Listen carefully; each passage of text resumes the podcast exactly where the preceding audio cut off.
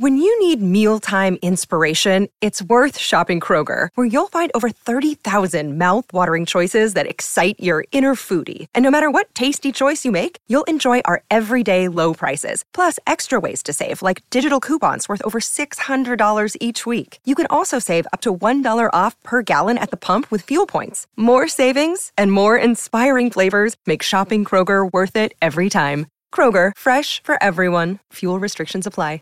This podcast is a member of the Voices of Wrestling Podcasting Network. Visit voicesofwrestling.com to hear the rest of our great podcasts, as well as show reviews, columns, opinions, and updates across the world of wrestling.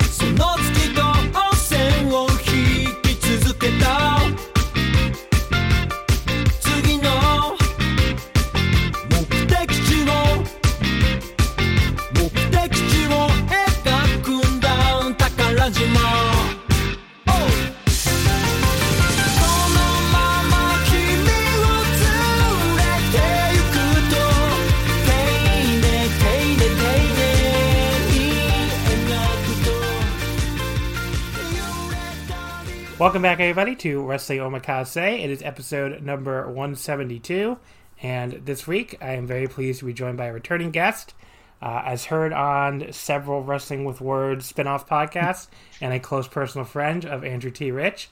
Hello, Skylar. Hello, friends and listeners.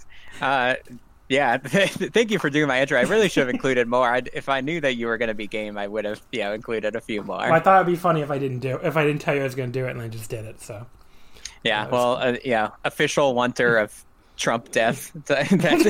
yeah, I think we could all agree on. I think that could be an omakase, like all, you know, the omakase corporation. So all guests, past and present and future, we can all agree. We're gonna officially endorse that now. Yes, uh, I can. I can think of one who might have a problem. Maybe.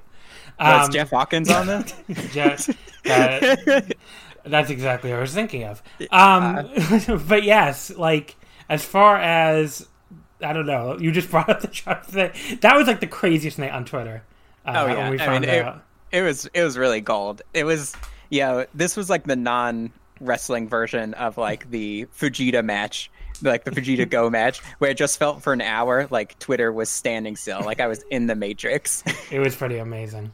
I mean, uh, I don't know, just like the the absurdity of it, of like the, he would downplay this thing like on stage of that debate and like literally make fun of his opponent for wearing a mask all the time and then get it like two days later. It was one of those, you know, I'm, I am agnostic. Maybe there is a God. I don't know. It just felt way too like, huh.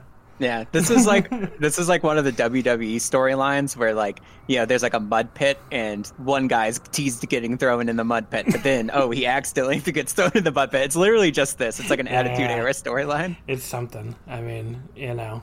And then all the and like the weekend at Bernie's vibe with these doctors being like, we're giving him an experimental phase three drug that may or may not work with a compassionate use uh, exception, but he's doing great and here yeah, he is like, signing some blank pages. It's like, come, how, like how fucking stupid do you think people are, man? I mean, I, yeah, get, I like, get that I get that we elected him, so we're pretty fucking stupid. But like, even his own supporters don't seem to be buying this shit. So yeah, they're like, we're giving Trump the limitless pill and hoping that his expanding brain power will help him like out of this disease. It's like okay, um, but yeah. So if if he's gonna die or not, this is not where I expected the, the start of this podcast to go. But I don't well, I don't disapprove. Yeah, I feel like it's important to just get it out there that we officially endorse the death of the president of the United States. Uh, I hope the CIA does not listen. Yeah, and the, and the, these views are indeed shared by the Voices of Wrestling Podcast Network. Uh, I want to say for if I for the uh, CIA parody parody here's in this Fortnite this is, this is satire parody parody satire Uh, yes. So I, I wonder if this will be. Will this finally get me like uh, people complaining on Twitter? I never get the complaints on Twitter that like the Super J Cast gets when Joel just like opens his mouth. I guess like like Joel will say the most mild anti-Trump thing of all time, and there will be some dude with like a Blue Lives Matter avatar or thin blue line avatar is like, I am never again listening to the Super J cast. You have not gotten my zero dollars for the last time, sir. yeah, like... I think in terms of reactionary fan base, I mean, I, I, would be surprised if any of the you know Japanese wrestling podcasts outside of the Joshi one probably. I mean, that that one has a history of some weirdos, but besides that, I think we're we're all cool guys here. Yeah, cool friends. I'm sure. I hope I, uh, someone's going to add us about this one. I think, but we'll say. If, for that person who's listening right now, I'm very angry. I don't care. You don't have to at me. It's fine. Uh, yeah. As far as what else has been going on, Skyler, other than thinking about the possible death of the U.S. president? Well, yeah, things are things are lovely here in Washington D.C. I've recently been a become an exercise person, um, which yeah, trying to be like a body guy, trying to be like all of these all of these wrestlers. I'm going to be in shape for the first time in my entire life. Um, and you know, watching professional wrestling and seeing like all these like 55 year old guys with like abs, I'm just like, I could do this. I mean, I'm I'm you know still an adult. I I can definitely have like the Tanahashi body. Um, so yeah, that's what I'm aiming for right now. Tanahashi but, body. Uh, yeah, I mean, they, they, I mean, how the hell Minoru Suzuki still looks like even as good as he looks at 52. Oh, yeah, he, he's, he's, very handsome. Yeah. well, I mean, like, remember how Ric Flair used to look in his 50s on WC? Yeah, that's true. Yeah, it's like he, he, with all that loose skin where they finally told him to start wearing t shirts. It's like, I don't know. Yeah, Ric Flair sort of always has looked old. that's true. That's true. but yeah, I don't know. Suzuki Suzuki's pulled it off. Nagata is another one. It's like I don't know what. Although Nagata always has those gross cups on his like from cupping all over oh, his. Oh yeah, body. yeah. but yeah, him and Ospreay. I feel like I wonder if they they do it together. Have Seems you ever like have you ever looked that up? By the way, it's total bullshit. Oh, of course. I mean, it's like every you look time at... I see, I'm just like, come on, guys. I've looked it up and like, is cupping like Google like is cupping real? The answer is like no. It's not even like a maybe. It's like unequivocally, it's like this does nothing. Yeah, so... I don't like that cupping sounds like if to an uninformed person like some sort of sex. I, it definitely does. yes. It definitely does. Sounds like something the kids are doing nowadays. the kids, the kids are cupping. Uh, yeah, but uh, other than that, I guess you've been doing good. Yeah, everything's been great. Although I, I had not been watching much wrestling during quarantine. Um, so then when you told me it's like, oh, well, we're going to watch like the last show of the G1 and the, or yeah, the newest of the G1 and the N1. I was like, well, I have to watch these now. um, so I've watched like well, four wrestling I, shows a day this I, week. I think my exact question to you was, have you been keeping up with the G1 and the N1? And you were just like, yes. And then well, I mean, I've, been, I've been following the on uh, Twitter and laughing at the things, the results that I don't like. Is what I meant. Okay, so. but you did catch up. That's good. Yes, we're all caught up. That's good. Uh, but yeah, the G one. I would say the G one, the N one. I mean, they're both they've both been good. The one that's been bad, we're not talking about today. So yeah, we even have to mention it because yeah. I, I, I wanted you know Shuji Ishikawa, one of my favorite wrestlers of the last decade. You know, I just I'm not going to disrespect him, disrespect his booking right now. I will say that booking is not the only problem, but it is part of the problem over there. Yeah, I mean we we really ripped into it on last week's show, and that's a good transition for the Patreon plug because if you want to hear me talk about the Champion Carnival final uh, tomorrow or today or in the past, depending on when you're listening to this, but uh, the Champion Carnival final is Monday, October 5th. Uh, I'll be covering that on the Omakase Patreon uh, bringing in Paul Vosch of Voice of Wrestling, who does all the All Japan covers, does a really good job on, along with Gerard and uh, Thomas and you know some other people.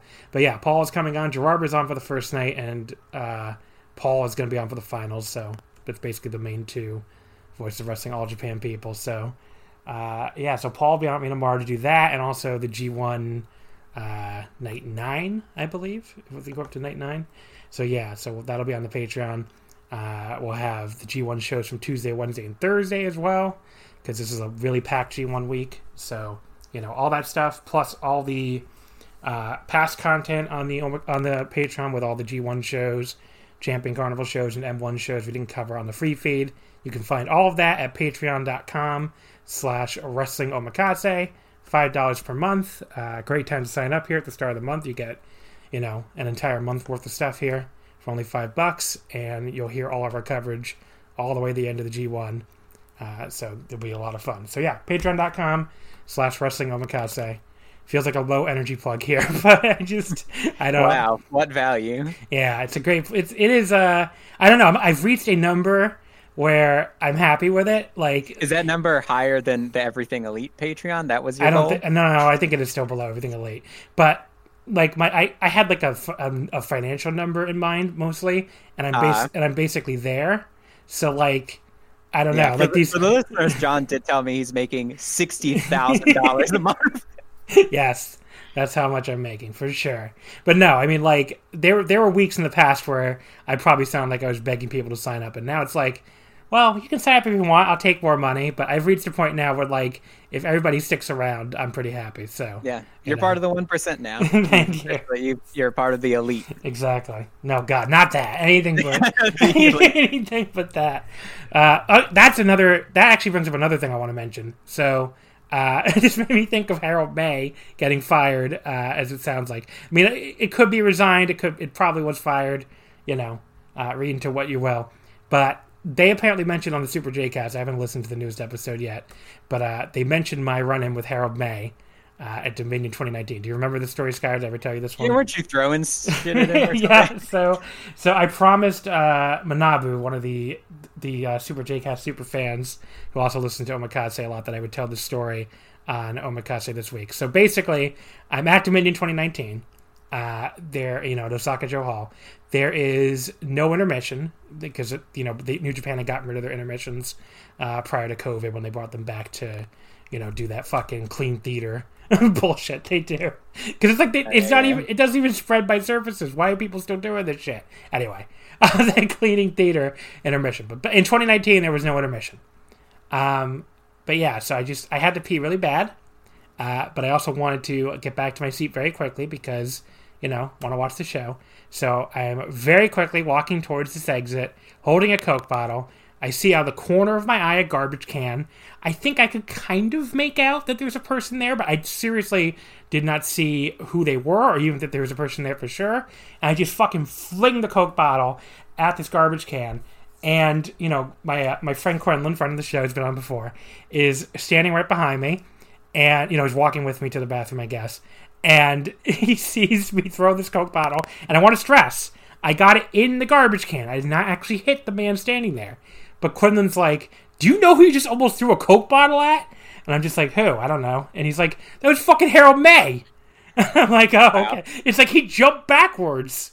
Like he so, so he just sees so from harold's perspective he sees this fucking big fat american walking towards this garbage can, just fucking fling this Coke bottle like I'm about to toss it right in his fucking face, and like apparently did like an actual jump. I ne- I'm relying on Quinlan's account because I never saw him until like I was you know halfway up the, the the staircase or whatever, and finally turned back and confirmed it was him.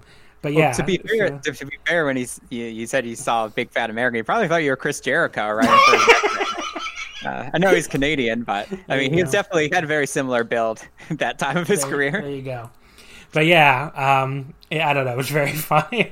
Just a very funny little story that I almost threw because all these people were posting this shit on Twitter when uh, Harold, you know, stepped down or whatever. Like, you know, oh, I met him outside this show. It was so nice. Oh, I met him at this meet and greet. He was because he always did these meet and greets outside the shows where he'd like meet up with the fans or whatever. And I was like, yep, my Harold interaction was I almost threw a coke bottle at him. That was that's my interaction with him. So. Yeah, if only you would have gotten like banned for life from, from Osaka-jo Hall for something like that. yeah, I mean, I, I again, I want to stress because I've heard people tell this story as John hit Harold Meij with a Coke bottle. I did not hit him with the Coke bottle. It Yeah. made it in the garbage can. I had Then you yelled at him. It's like, yeah, I would have monkey flipped you too if you're super drunk. It's like I had great aim. Okay, I was just very. Uh, I was in a big rush, and I was like, I guess, really, really aggress- aggressively whipped the thing in there, so he got very scared. but you know, it was uh, that's my And- run in. and now he's gone. And now so, he's gone. There you go. Yeah. So now, All because- ob- obviously, uh, all because of me. That's true. Uh, Obviously, this means the AEW New Japan relationship is going to happen tomorrow. So everybody get very excited for that. Uh, Yeah. some of these fucking tweets from people. Finally, finally, It's like Darby Allin in the Best of Super Juniors. The only good thing that could come of it. Well, people uh, like okay. If you look at these tweets, I mean, they're so fucking ridiculous. Of like the the scenarios. First of all, they're almost always people who like AW more than New Japan. It goes without saying. Second of all, they're like the fucking scenarios they lay out are always stuff that like really doesn't benefit New Japan at all and really is all about AEW and their storylines. Like the the one I saw that really was like, oh my god, was like some guy was like, we can finally get it. Heel Golden Lovers versus Adam Heel Golden Lovers versus Adam Page and Tanahashi on Dynamite. I'm like, Wow. why would New Japan? So okay, so take Kota and Tanahashi, a established tag team in New Japan Pro Wrestling, who are both baby faces, and split them up for the basis of New Japan storylines, and quickly turn Kota Ibushi heel, so you can have a reunion with Kenny Omega. And by the way, it's on Dynamite. I'm like, okay, sure. That's the thing. I don't. I don't understand how you know people square away like New Japan's USA stuff because I mean they're already running into issues with like Ring of Honor with this, so of course they would run into issues with like AEW, which has like bigger touring plans. Yeah, I don't know. I mean, I it wouldn't shock me if it happened eventually on like you know, like some kind of limited basis, but like the people who think they're going to be like best buddies forever now and you know immediately announce like uh, they're merging into one company and all this shit just like i think you're just uh, you know? It's like wish shit you know? Like i could stand here and be like it'd be like me coming on there and being like tetsuya naito will be double champion for the next seven years. Uh, he'll be a he'll be bruno sammartino style. Like it, it it's just what i want to happen. It's not actually anything Yeah. that's realistic so i don't know.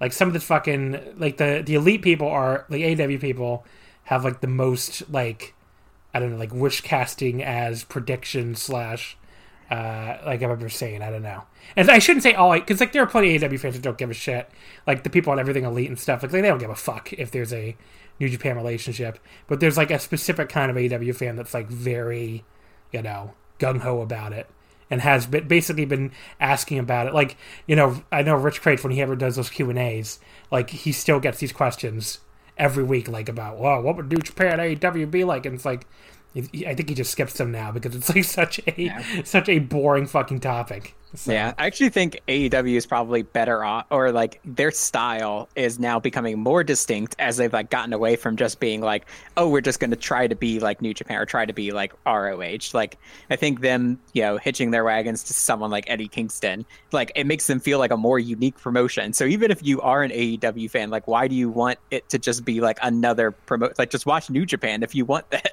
Right. It's like I don't, I don't, I don't watch, I don't watch AW because I don't really like AW. Like I don't really need AW and New Japan to mix, or you know, just doesn't it doesn't really appeal to me at all. So, but I get it. Like if some if some AEW fans, uh, you know, want. I mean, some AEW fans really just want that fucking Golden Lovers reunion more than anything else on earth, and uh, like I said, I think everybody knows like the, like I, I I don't really have to have to dance around the story anymore because I think it's kind of out there. Like Bix is tweeting about it and stuff. I mean, there are there's bigger roadblocks if stories are to be believed than just the fact that they're in separate companies. You know. So, Yeah. I mean, if I know some people don't think some people think that story's bullshit. I kind of think, you know, that there's enough smoke to that fire at this point that uh, I tend to think it's at least partially true. But you know, talking about the the merch money story from uh, Yeah. yeah before before they left for AEW. So I don't know. It is what it is. But uh, I definitely don't. I obviously don't miss like. I mean, the only thing I when I when I think about Kenny in New Japan, like the only thing I would really like to see is like another Omega Naito match or something. But you know, I'll live. Yeah. I mean, I, I think Omega will 100%, even probably with like AEW's blessing, at some point come back and do a you know New Japan stuff similar to what he did for DDT, and eventually it will be in New Japan's like best, you know, to do like almost like a Jericho thing where he comes in for a few dates or something like that. I think that's probably the most likely way that you're going to see a relationship, not some sort of full time talent exchange or anything like to that level. Right. And like I think eventually like you know, talking like 2022 or something, maybe something something like that could happen. I mean, if people don't know, we're still in the middle of a fucking global pandemic too. So it's like even if the two sides wanted to work together tomorrow, it wouldn't really be that easy. But uh, you know, I don't know. I don't know why we're on this. I kind of get think we can move off this stupid topic. So let's talk about the G1 climax, which uh, just had night eight from actually not just had it was up back on Thursday. But look, there were no shows between Thursday and Sunday, so I saved this one for the uh, for the free recording here. But yeah, it was from Nagaoka, uh, October, Thursday, October first. Um, I would say this was one of the weaker shows that G1 so far. Not like a show I hated or anything. I mean, I, some people seem to really hate it. There were, you know, still a few matches I liked, but like, um, as far as like a night that like comparing it to some of the earlier ones, I think it was probably the weakest show. The for sure the weakest B block show. Uh, probably the weakest show overall. Maybe I'd have to really think about it. I didn't like that A block show that much uh, in Korakuen because I really didn't like that Shingo Ishii match at all. But uh, yeah, see, I, I, I would I would pretty I would disagree with you being this being one of the weakest shows. You know, I think that for me, I have only one match on this whole show below three stars. Mm. Um, you know, spoiler warning. But I think that generally what I like about the B block shows in general is that I just feel like there's a lot of variety. Right. Even outside of like Yano, you know, Zack Sabre Jr. has been like one of the highlights of the tournament because he just stands out a lot. And you know, Yoshihashi's run feels like totally different than anything else going on right now. And even like, you know, Naito's matches have been like typical New Japan style, but they've just been like really, really good. So even though you know this is, I don't think this show has any blowaways. I think some of the A block shows, while they might have like one match that's really good, you know, typically I feel like the average is just so much worse. Yeah, the so that like I I I feel like this this debate has gone on a lot, especially in like the voice of wrestling Slack and stuff. There's basically like two types of New Japan fan, right? Uh, there's the type that like is just blown away by the A block every night. They're getting like you know exactly what they want from these A block matches, and you know that's all they really want out of the G one is just like you know all these A block matches, and they don't care about the B block at all because it doesn't have the quote unquote work rate, and yeah. and I think you and I are probably the other type of fan that really likes the B block, just really likes the wrestlers in the B block, and like you know even if it if it doesn't always have the highest end uh, you know, quote unquote work rate. Um, you know, we really enjoy like the, the personalities and like, you know, the, the differences between the wrestlers and stuff. Like I I mean there's a lot of wrestlers in B block that I just personally like, even if like, you know, I'm always gonna kind of be a Hirooki Goto stan, even when yeah. he's his shoulders clearly falling off and he's having to do three minute matches because because of that. Uh, I really like Kenta. Um, I like Sanada, who I know you hate. Uh, I like. I, will save it for the main event. okay, I like Evil. Uh, I don't know. Actually, don't know your feelings on Evil, but uh, well, I I like him a lot more now that he makes the worst people in the world extremely angry. it's like wow, you're like the Republican of uh of New Japan. and look, like... and look, if Dick Togo is attached to you, Dick Togo could be seconding like you know. Uh, Pillar? I don't know. I'm trying, trying, to think of a bad wrestler, but I was like, no, it has to be stronger than that. If Dick Togo is like coming out with you, you know, cutting some promos, looking mean, I'll probably root for you. So yeah, I mean, I get it, but uh, I, I, mean, I like Evil. I really like Yoshihashi, especially in this tournament. You know, Tanahashi's been good. Uh, it, I mean, Tanahashi picks the spots at this point, but it's understandable. Uh, you know, I like, and I, and obviously, um, I have a higher tolerance for the Toru Yano stuff than a lot of other people.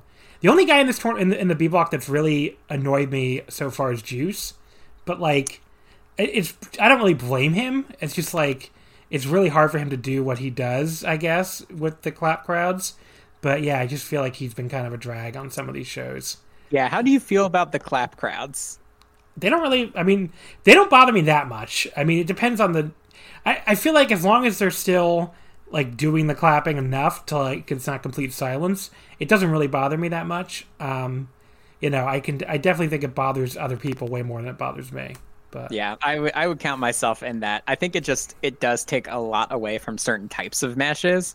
You know, I think like, uh, you know what I do you know do you know why I really noticed it in Shingo Ishii because Yeah. that went on forever, and like I knew with like a like with that's why I'm so surprised like the A block people are so into this because it's like those type of matches really need like more of a crowd reaction. I think. Yeah, because I mean the crowds love Ospreay and they love Shingo and they love like a lot of the guys in that block, and you'd think they'd be going insane for these matches. Yeah. So yeah, But yeah, I mean, like it, it depends on the type of match, like you said. But uh, you know, um, but yeah, I mean, like you mentioned, I mean, Naito and Zack to me are like the two MVPs of the entire tournament so far. So like they're just having outstanding matches pretty much every time out. So, um, but yeah, so let's start here with the opener, which was a, a young lion match. Uh, Yota Tsuji and Gabriel Kidd going to a 15 minute time limit draw. Uh, this was the first of the young lion matches that went to a, time limit draw. I, I know Joe Joe Lanza uh, was speculating that maybe it's because they had to go so, go so short on Goto and Zack because of Goto maybe having a legitimate injury, which could be possible. Um, it, it was a little. I mean, I guess having to go 15 minutes, it was a little more dull than your average Young Lion match uh, during this tour for a while. Um, but the crowd did get like really into Gabriel Kidd uh, having Tsuji in that Boston Crab towards the end of it. Um, you know, the countdown to the time limit obviously like really increased the excitement level as well. But I don't know. I saw people saying like this was like a really good match, and to me, I wouldn't even put it as like the the top tier of the Young Lion matches on this tour. But uh, you know, just a like I went like three stars on it. It was fine, um, but it just I definitely like some of the other ones better, even though you know the the countdown is exciting and all that. yeah, I think I liked it a little bit more than you. I was probably more in the three and a quarter, three and a half range, but I think the the thing that I liked the most about it was that it felt, you know, I don't know how much notice they got. Yeah, like you said, the Goto match, if that affected things, like how when they knew this was going to be a draw, but it actually builds off of the you know the previous Young Lion matches pretty well, and the sort of like how the matches have been ending and then blowing past those as like false finishes. I actually think it sort of you know almost tells like a nice little story, which makes me interested like what they're going to do for the rest of the tour. Because it did you know a lot of times I feel like a draw like this sometimes when you've had like clear winners for the past matches. It's like okay well, where do you go after this? Um, but i don't know. I, I i do enjoy i much prefer these over like having to skip like four tags or like getting caught be like oh maybe i'll watch a tag and that's always bad. Like I, I, a nice like six to seven minute like young lion match where i can just you know get caught up in that story i think is much preferable for me. Yeah, I mean this this is like one of the things where uh, I actually hope they keep it the same after COVID because it is a lot. It just makes these shows a lot easier to have. In, I mean, I usually just fast forward through all the tags either anyway, but I don't have to do that anymore. So you know, it's just easier every day. yeah Uh, match number two: Juice Robinson defeating Toru Yano in 6:42 with a roll up. Um, this was pretty fun. I, I like. I always feel like an idiot, like breaking down Yano matches. It's like, like let's go into the work that's not really what they're supposed to be done for. Like, did I? What did it amuse me? It amused me. Um, you know, there was like there was some stuff early on where like Yano was like telling Juice to like he gave him a T-shirt and asked him to wear it during the match, and then tried to roll him up when he put turned his back to put it on. That was kind of funny. I like sprayed water in his eyes from the spray bottle he has, and uh, but Juice kicked out of that roll up as well. And then Juice got like very angry and just like stood up and started shouting like "You're an asshole" at him, which I thought was funny. Uh, and like ripped his t-shirt off and like wiped his ass with it and you know stepped on it in the ring. And Nicole entered the room the moment I said wiped the wiped his ass with it. And was very confused, but uh, there you go. It was a t-shirt. That's what he was doing, wiping his ass with a t-shirt. He still giving me a look. Uh, but Listen, I don't know if that makes it any clearer. uh, Yano Yano looked a little hurt actually when he was doing that, which is kind of funny. Uh, but yeah, then the tape where like Juice Yeah. had like hop up and down.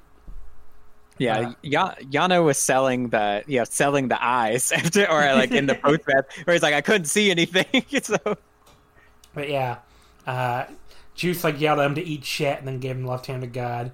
Um, but yeah, there you go. The, the, like the only thing I would say, I mean, I, get, I gave it three stars. The roll ups at the end were kind of stupid, like just look kind of slow motion or something.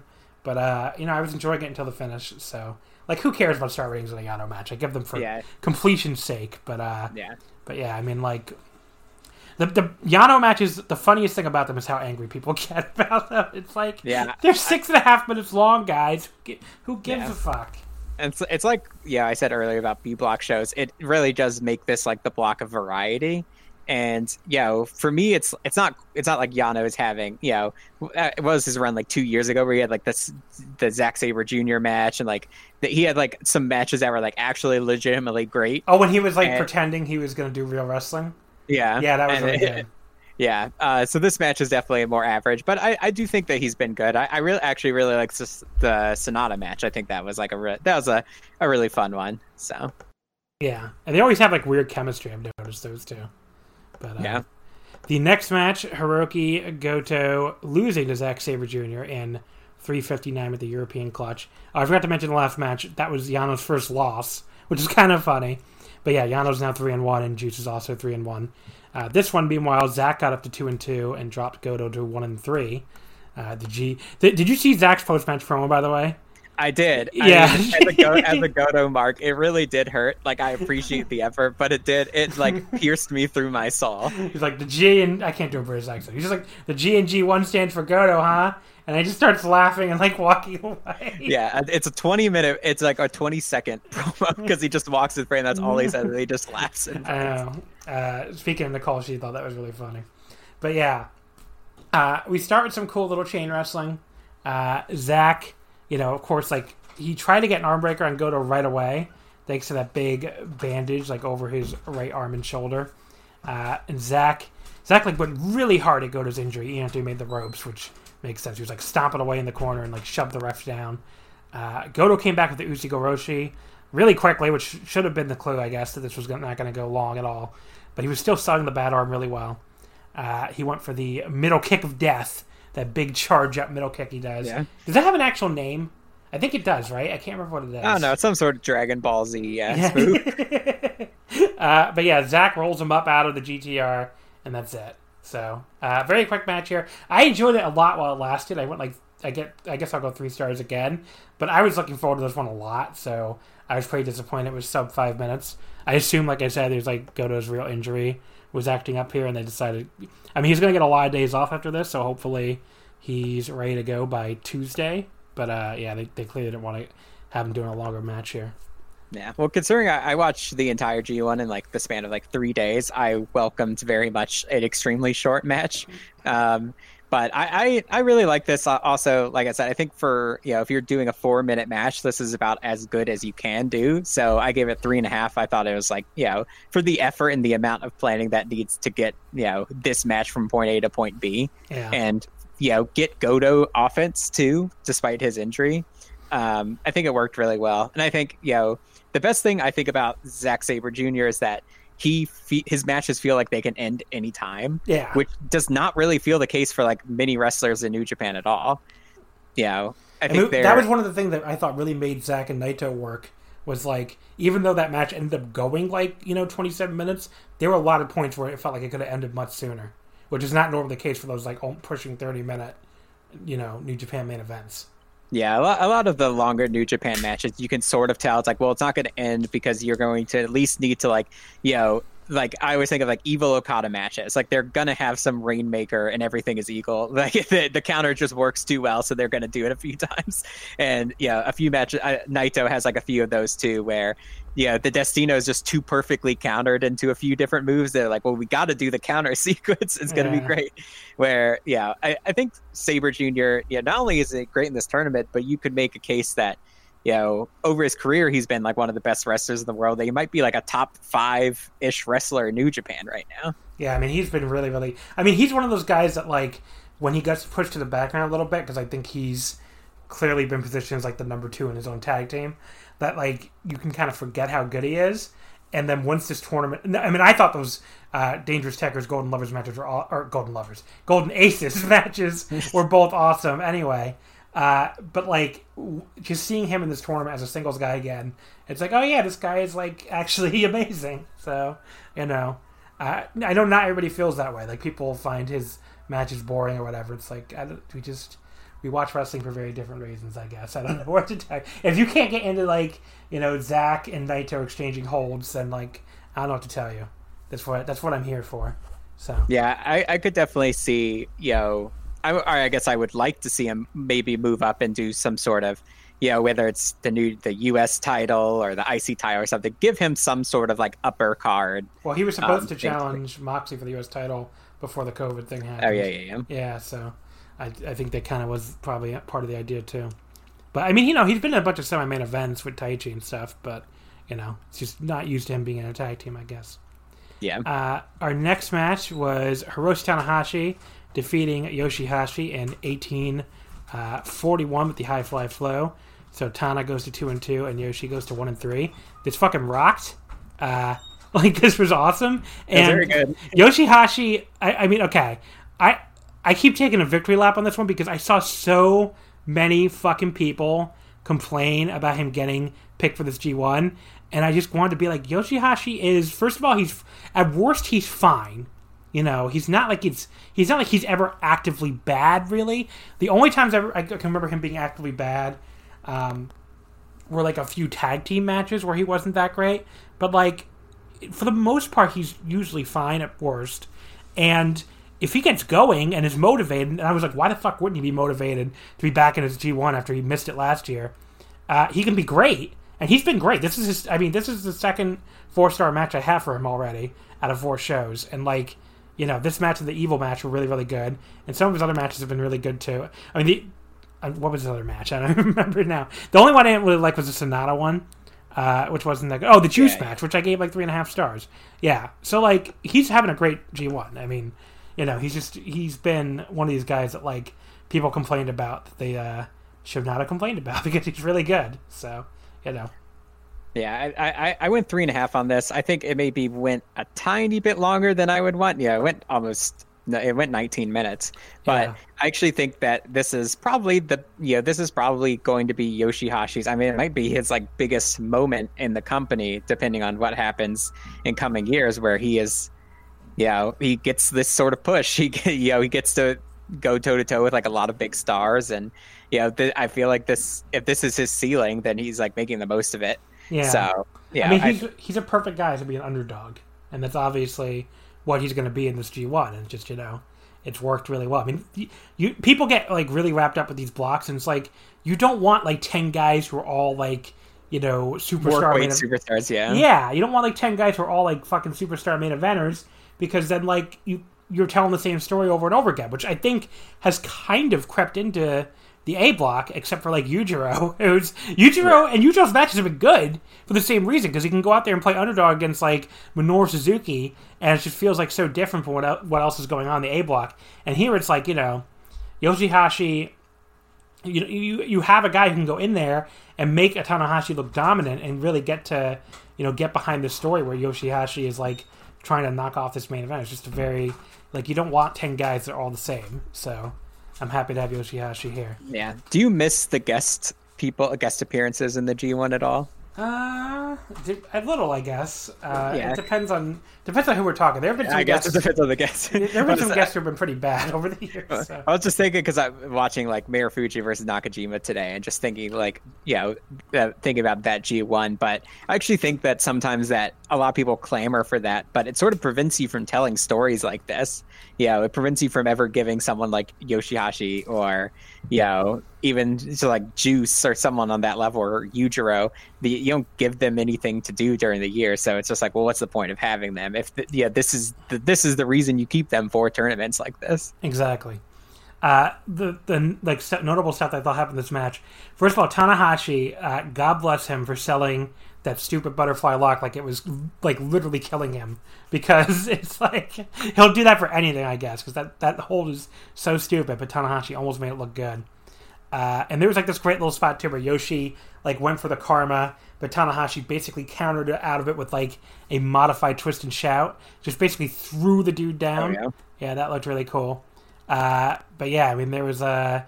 I just I liked his face too when he went for the finish. Like, so he, you know, they kept trading moves before that. Like Yoshihashi almost threw Tanahashi up when he tried the Texas Cloverleaf. That was an awesome near fall. Uh, and then he ducked the sling blade, hit a pretty great dragon suplex, and just dropped Tanahashi on his head with that, uh, and got his double knees for a two count. Uh, then that like fisherman's buster head drop thing that I think does have a name, but you know, to give him a second shout out in this episode, I'm not Andrew Rich. I don't know all these move names, but yes, get, that got a two count. Uh, and then Tanahashi you know, he like f- fights out of the karma again. Uh, Yoshi's like coming back with this chop and you know like basically chopping him pretty hard, and then Tanahashi hits the sling blade for a two count, and then as he goes up to the top rope, he almost has this look on his face like I've had enough of enough of this shit. yes. Like I gotta put, just trying to put this dork away, which looked great. Uh, definitely just he Tanahashi comes up with some awesome like uh, and very appropriate facial expressions, and that one definitely was one of them. And then he hits the standing crossbody high fly flow, then the real one, and that gets the pin. But yeah, I went like I said, I went four stars flat on this. I really liked it. Uh, just I'm very into the Yoshihashi uh, storyline here. So you know, I almost wish he hadn't beaten Sanada. I wish he was still 0 4, but uh, you know, I definitely definitely am enjoying his run in this tournament.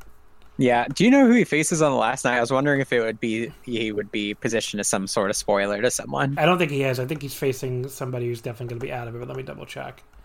Uh, I believe it is. Uh, no, I can't think of it. So let me just wait. Um, he's facing Yano. Well, yeah, he's going to prevent Yano from going to the finals. maybe, maybe Yano can still be uh, alive. Uh, talk another loss for the Yano stands. uh, the semi-main event: Evil defeating Kenta in 1540 with the Evil gets him to two and two, and Kent is now at two and two. Uh, this was a little disappointing to me. I was I was really in, expecting this to be good because I've I've enjoyed both of them in this G1 so far, but like it was pretty boring for a lot of the way. It was like just evil tossing Kenta shoulder first in the post and stuff, and you know Kenta selling is Kenta selling was actually pretty damn good, but he's one of these dudes whose character is like such a complete asshole that it's like really difficult for me to watch the match and like you know sympathize with him and be like you know really feel bad for him for getting beat up. It's just like well you know maybe it's different for people who are not uh, Naito stands, but I, it's hard for me to sympathize much with Kenta. But you know this was like a weird one where like the the ref bumps at first were actually kind of like improved the match. I thought like it, it really picked up after the first ref bump where like you know, Kenta grabbed his big red briefcase, just nailed Dick Togo with it when he asked him to hand it over, which yes. just was kind of funny uh, and then hit Evil with it too, which I think was the first cheating he's done during this entire tournament so far, which I thought was interesting. Uh, and then got hit him the double foot stomp and the Busaiku knee kick, and Evil kicked out.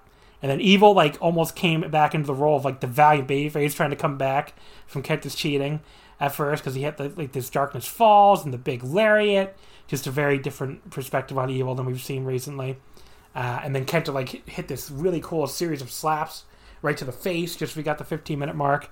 Uh, went for the go to sleep, but there, here's where things got stupid. So Dick Togo uh, got recovered and got on the apron. Uh, Kenta throws him in the ring for some reason. Dick Togo tries to low blow him right in front of the ref. And it's like, I don't know what, like, Kenta, just let him do it. That'd be a DQ. Even in this company, it'd have to be a DQ. And two points. But Kenta blocks it instead. Uh, gives, tries to go to sleep on him. Uh, Togo grabs Red Shoes from up on Kenta's shoulders, and that lets Evil low blow Kenta from behind and give him the STO for the pin. It's so it's one of these things that's so stupid it almost worked, but like the actual visual of Dick Togo grabbing Red Shoes just looked very dumb. Uh, like from up on the up on Kenta's shoulders. So you know, I don't know. The guy was really getting into it finally down the stretch. Uh, like I said, everything after Kenta grabbed the briefcase. Uh, but the ending was so fucking stupid. I took points off for it. So like I went three and a quarter. Yeah, I went. I went. I I liked it even more than you. I did. Yeah, I didn't have. I would say that Kenta is someone that I have struggled connecting with. Although I do think he's been good in this tournament, um, and I agree that he had some issues like trying to play the baby face during the match. But then, like even as I thought maybe that they were going to play that in the post match promo a little bit, but he actually, you know, was just calling the camera guy fat and saying that's his reason for losing. Um, so not, I mean, not the most baby face position to take, I think. Um, but yeah, I, I think the the finish just really let it down. And it, every time I see like Dick Togo like get involved a lot, it just makes me want him in the G one. It's like, why isn't this just Dick Togo versus Kenta? like, why why is uh, Gedo doing this to me? Where it's like these, you know, we're so close to this, yeah, we have we have all these other weird matches. Like, why can't we just get Dick Togo on some of these shows? Yeah, I guess it's just not going to happen, but it is notable, I guess. Uh, the main event of the evening, where well, I guess we'll hear it. You you did tease this earlier. Uh, Tetsuya Naito loses to Sanada in 27:08 with a moonsault. So Sanada gets his first win. He is now one and three, and Naito takes his first loss. He's three and one. Uh, I really like this, except for the end, which had issues, uh, which I couldn't really go four stars on as a result. But you know, I thought it was really fun a lot of the way. I went like three and three quarters. Um, had this been like an, an awesome, awesome match like Naito's had with a lot of other people in this tournament so far, I mean, this was my lowest rated Naito match of the tournament so far. Um, you know, it definitely would have been like a home run show, I guess, because the undercard was, you know, mostly for the for the most part very enjoyable. But the fact that this was like a little disappointing is why you know definitely took down the rest of the show to me. Yeah, well, you know, oftentimes I've definitely called Sanada maybe the worst major league wrestler, you know, in the business. You know, definitely very boring. And I have to say, in the words of John Ensman, the New Japan fan rep guy, I was in paradise watching Sanada during this match. I I think I don't know if it maybe his effort is the problem that I usually have with him, or maybe Naito just knows him super well from being in the same faction with him, and that's why this match clicked for me. But I thought, I thought, yeah, like you, I think basically until the finish, this match was awesome. Yeah, I think that the, you know, he is not as awkward as you think you know, I think he can be like fired up. He can show fire. That he can have like these more heavy hitting matches. Like this match had a lot of back and forth. It wasn't just like tons of skull end or anything like that. And it just makes me wonder like why he isn't like this all the time. I think he needs and, somebody else to lay out the match for him, probably because Naito's yeah. uh, uh, you know famously like kind of a genius of uh like match layouts. That's why he got that uh you know like G- the wrestling genius nickname originally. So you know I don't know. It's uh I'm sure he benefited from Naito, you know, being able to lay this match out for him. Yeah, I, I, think the finish was just there's so much like awkwardness in trying to, you know, get quite to the finish. I guess it's sort of like the pre-finish, like a few, you know, in the last like two or three minutes. That's sort of where they had some issues, like getting on the same page. By the way, I think I said wrestling genius. That's Keiji Muto. I should, should have, of course, said Stardust Genius, but there you go. Is it Keiji? Yeah. Keiji Muto was wrestling genius, right? Wasn't that his nickname? I, I guess. I mean, I, what, what, am I supposed to know? I think the I wrestling. Think see, I feel like you just made that up. I think KG. I, I well, the, the, res- the wrestling genius genius is, um, you know, King James Chris Hero. That's the real wrestling genius. He has his whole subreddit that's called the Wrestling Genius. That is true. I think I think that was Keiji Muto's nickname at one point though. I think it was like, especially the the like ninety nine through like oh or like 2000, 2001 like comeback period with like the shaved yeah. head. I think that was like Wrestling Genius. But anyway, doesn't matter. I started anyway. I started watching wrestling in 2014, so I mean I have I have gone back and watched a lot of 90s wrestling, but mainly just like rings. so it's just yeah, it's not the same. It's not my forte. Yeah. Um, but yeah, I, I think that despite the awkwardness, like most of the early parts of the match were super good, and yeah, I think even you know, it got over Sanada having like maybe the worst finisher out any. I mean, I think the skull end honestly, I think changing that could make. I mean, it could make all of his matches better. I think it really could make like that level of difference. The amount that he leans on as like a transitional move or something to set up his finish, and the fact that it always looks terrible. I mean, even just a small change like that, I feel like could go a long way for him. I agree. Yeah, for sure. Um, there was like a there's one spot I wanted to call it in particular because it's one of these spots that I that maybe was even too brutal for the spot in the match. Like Sanada at one point, they're on, they're fighting the top rope, and Sanada drops down behind behind Naito and like drop kicks him right into the fucking post, shoulder first. It just looks so brutal, like one of those really yeah. insane Naito bubs. Uh, and then Sanada gives him like this I was going to ask for your opinion on this move because I couldn't tell if this looked cool or not. But Sanada gave him like a neck breaker across his knee with both of them jumping off the ropes. Uh, saw it like he was shot, so that helped a lot. Yeah. But I couldn't actually tell if the move looked cool or. I think it's the first time Sanada's ever yeah. done it. I don't think I haven't watched it back in like slow motion or anything, but I liked it live. I, I you know I like any move that feels like it has like a big impact. Yeah. Even if it's based, you know, half of the wrestling moves that even like huge wrestling moves are basically just like it's the person who's selling it just throwing themselves on the ground. That's like what wrestling is. Yeah. So I, I feel like looking into the minute details of a move to be like, well, actually, he's DDTing himself when he does this. It's like it's just, that's for nerds. Don't do that. Yeah, because like a lot of moves. I mean, it's really noticeable, obviously, when there's a botch and like when the, the timing's off because somebody uh, might actually like just end up like I I can't remember what matches happened. I don't think it was this one, but like there was a spot uh, with a DDT recently. It might have been Suzuki and Cobb or something, where like one of them went down way before the other, uh, and you could just tell like it was a guy just flinging himself down to get DDT'd. But yeah, um, you know, Naito just started destroying Sonata with these back elbows. I love the back elbows that Naito does now. It's like the rawest Yeah. addition to his arsenal because like he he does that with that wrist clutch, t- wrist wrist clutch too, and like you know. It it just looks so brutal, and he gave the audience a nice little like evil smirk here in between, like "Yeah, I'm killing your hometown boy. Who gives a shit?"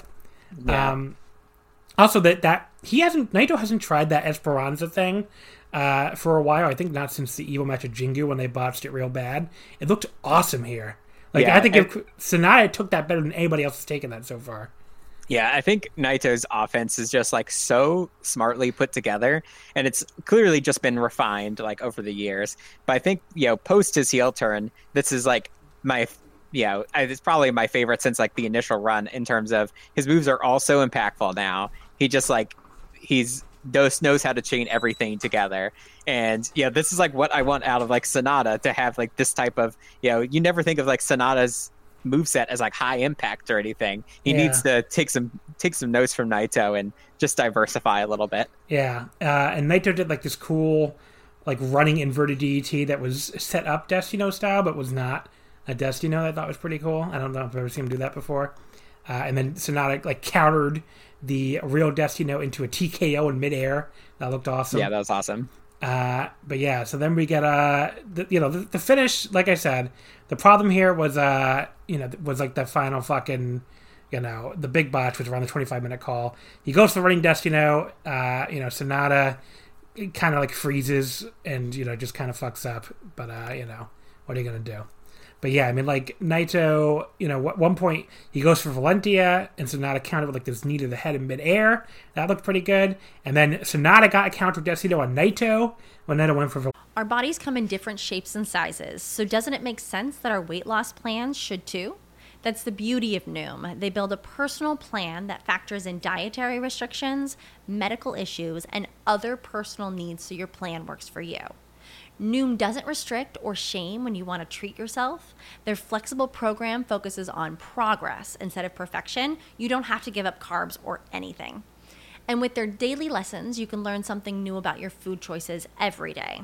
After just a few days of using the app, I learned how to recognize cues for overeating and how to choose the right foods to feel full. Stay focused on what's important to you with Noom's psychology and biology based approach. Sign up for your trial today at Noom.com. That's N O O M dot com and check out Noom's first ever cookbook, The Noom Kitchen, for a hundred healthy and delicious recipes to promote better living. Available to buy now wherever books are sold. Plenty again. So everything else after that, you know, running Destino was good. But like, yeah, I mean, I, I went decided to go three and three quarters because like it was just a little too botched at the end for me to go four stars.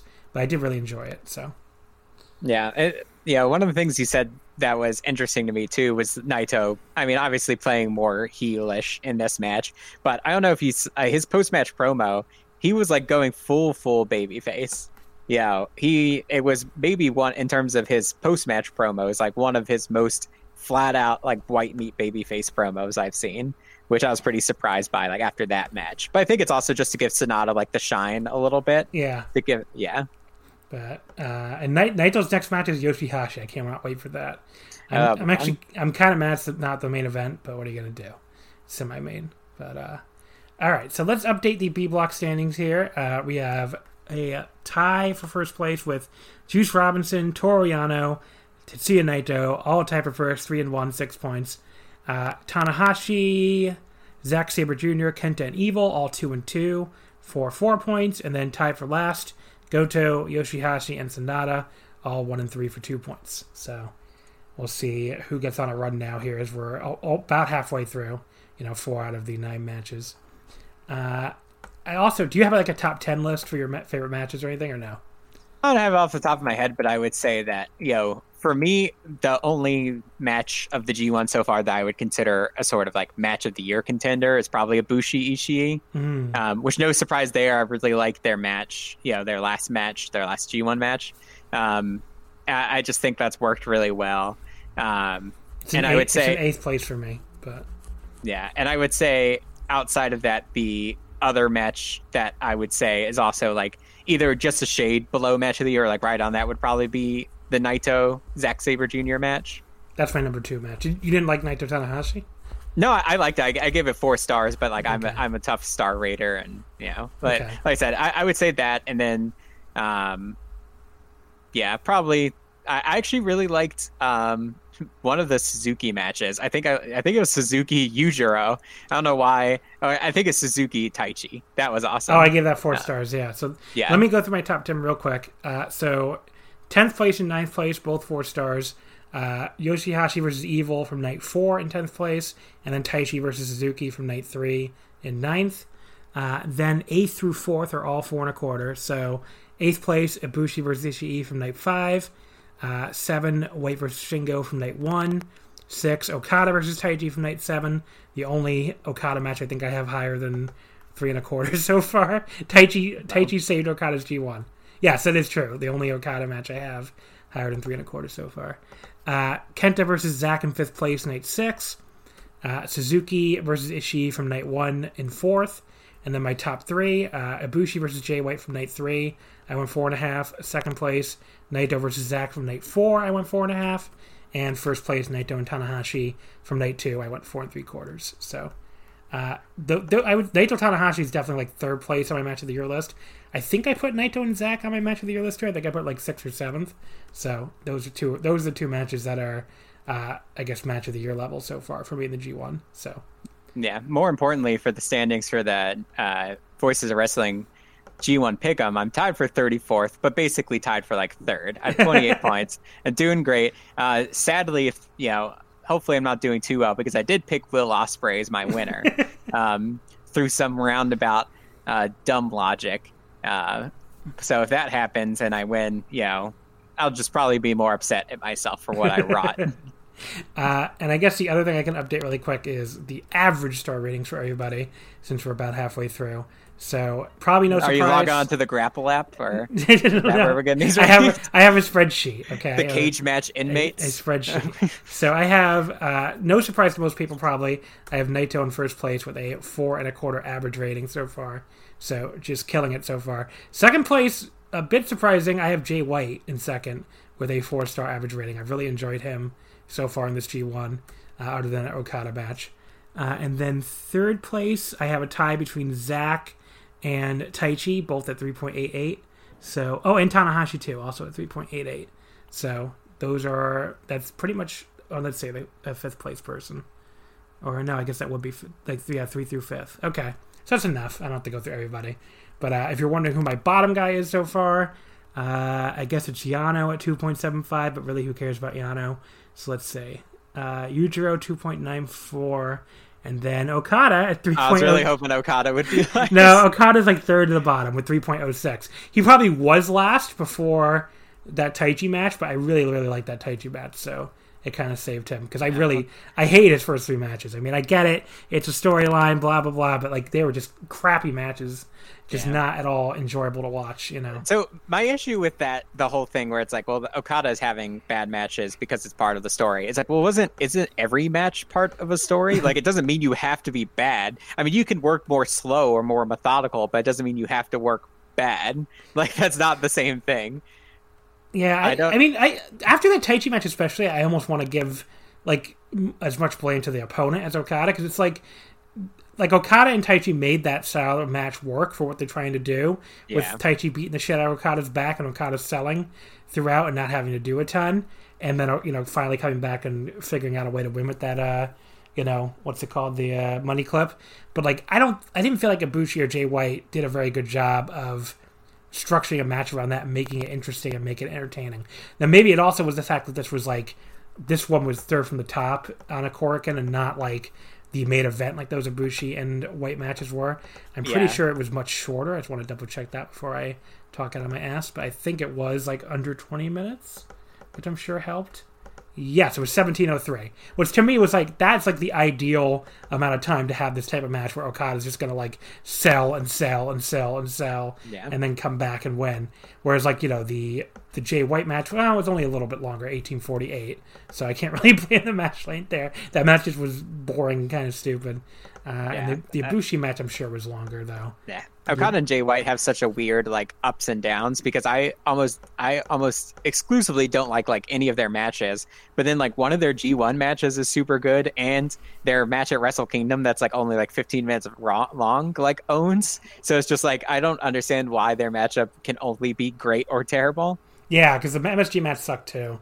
Yeah. But yeah, like the the, the Tokyo Dome one was was awesome. I, I did really like that G one match too. I think I know you the 2018 one. Yeah. Yeah, yeah, yeah. So you know, I don't know. I mean, I, I hope Okada picks up from here, but we'll see. I mean, he's in like lower profile spots for a little while, which might help him. Like up on the next card, which we'll talk about in a second, he's third from the top again. So I think he probably will. Just the style he's working right now probably benefits from being in a lower profile spot than you know instead of being in main events all the time. So Yeah. uh, so the next show, October 5th in Takamatsu, tomorrow as we're recording this. Uh, again, that will be covered on the Omakase Patreon, uh, patreon.com slash wrestling omakase. The opener is Yuya Uemura versus Gabriel Kidd.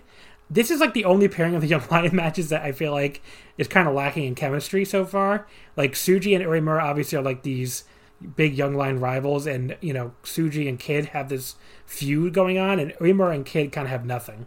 So I've definitely noticed it compared to the other two pairings. So Yeah, that's why I was like wondering. It's like, how are they going to do the young lion matches going forward? Because I, you uh, know, when you build to like a climax, like a big draw, I feel like a lot of times for a young lion feud, that's like the end, or it's something that sets up like a future story. So it's just, yeah, what's going to go on with the young lions from here on out? Maybe Uh, they'll just try to tell like a new story from scratch with different opponents. So yeah, maybe.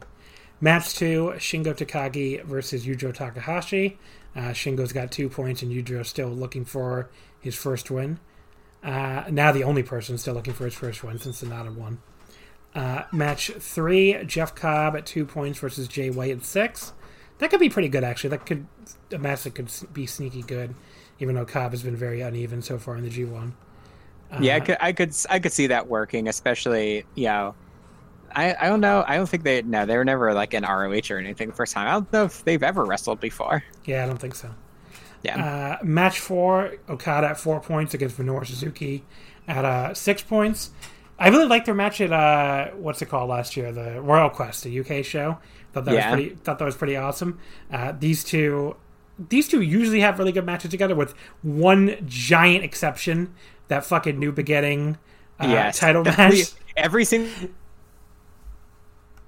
Oh. one match I think it was from last year that people didn't like as much. I really liked. Yeah. So I think I, I almost exclusively like this matchup, except for that super long, boring title match. Yeah, where like Suzuki worked on his leg for 20 minutes, and Okada was like, "Time to do some giant leap and drop kicks." And it's like, okay, but yeah, that's their only bad match, pretty much. Like all their G1 matches are usually really good. Uh, you know, their other title matches and stuff, and their 2013 feud. Uh, so there you go. The semi-main event: uh, Tomohiro Ishii at two points against Taichi with six points. Uh, this should own. They've had really good matches together, you know, all last year. So very excited for this one. don't Yeah, I think I, I think the show in general, like yeah, pretty much every match has potential. Even you know, Shingo is someone that I've struggled to connect with a little bit this year, and getting him in like maybe a shorter match where he's just going to beat up someone instead of trying to do like a twenty minute like sprint around bomb fest. Uh, I think that could be good for him too. So yeah, Yeah. And then the main event, Kota Ibushi and Will Ospreay both at six points. The type of match I'm sure there's a certain type of fan that like is counting down the moments until that match starts. yes, there there there are people soy facing just reading this. I'm I'm uh I don't know. I'm I, I just rewatched their match uh for again on the Patreon for the five matches G1 episode. I did with Chris Sampson their G1 match last year and like I'm not gonna sit here and tell you it was bad, but it was like way more underwhelming than I remembered, so you know, guess we'll see. Yeah, well, I like their yeah they worked at the Tokyo Dome, right? I'm not just imagining Yeah. that. Yeah, I like that match. Um, but I think Will Ospreay in general, he's like working differently in a bad way. I think since coming up as a heavyweight, he's almost doing these more. He was doing like more of like trying to be the New Japan main event style when that is like not what he's good at. He's good at just being like a dumb flippy guy. he should just be like the were the best possible version of like facade but he chooses to try to be like a, some sort of smart worker and that's my problem with him Yeah, I don't know. And it's just like there is just like an exhaustion for me with him in general, with all the other stuff too. So it's like Yeah. I'm not. That definitely does affect my. well you know along with donald trump i think we can officially say we also do wish death upon will. I'm not. I am not gonna. also we're also co-sign that officially endorsing that I'm not gonna co-sign that one. The Trump. one We- the Trump one is fine, but put co-signing- that put that on the patreon episode so then it's just yeah you have a mo- little more legal help there Uh, so yes, uh, obviously, what was this? A, uh, a parody, parody, parody. yeah So- parody in fortnite Yeah. Uh, the there you go. So that's New Japan. We can move over to Noah now for the Noah N1 victory. Um, so yeah, this has been a really good tournament as well. I would say maybe it has not reached the absolute highs of the G1, but like a ton of stuff, you know, that I had in the four star range. So, you know, there were like two nights that were kind of crappy that you could easily skip. Uh, the night, the two single cam ones, uh, night two and whether you want to call it night five or night six, depending on uh, how you, Yeah. yeah, because of that double header. But yeah, the, the two single cam shows really were not worth watching at all. Very easily skippable. But the rest of the shows were all really fun. So you know, if you haven't been caught up, catching up with it or keeping up with it, definitely a lot of fun stuff in the N one. And I'll go Yeah, through think- my I'll go through my top ten matches after we talk about this. Well, thanks for telling me to prepare my top 10 matches before. It's not like you host a professional podcast or anything. the, must be all the efforts going to the Patreon episodes now. Yeah. Uh, yeah, I, th- I think the tournament hasn't really produced any match of the year contenders or anything, but I think in general, there's not there's basically nothing bad. Everything pretty much bottoms out at like average, which helps a lot. And you know, even though I think that the Noah heavyweights like you know there could be a few there might could be a, few shakeups could be nice you know i think having mochizuki in and having sakuraba in and having them both work like pretty distinct styles i think that did help a lot with the variety Yeah. So the show we're talking about here is the the final block show from Korakuen Hall, uh, just last night on October fourth. It was actually no, well today, Sunday, October fourth in Japan, but it was at eleven thirty a.m. start time. So one of those awesome shows I can actually watch live at ten thirty Eastern.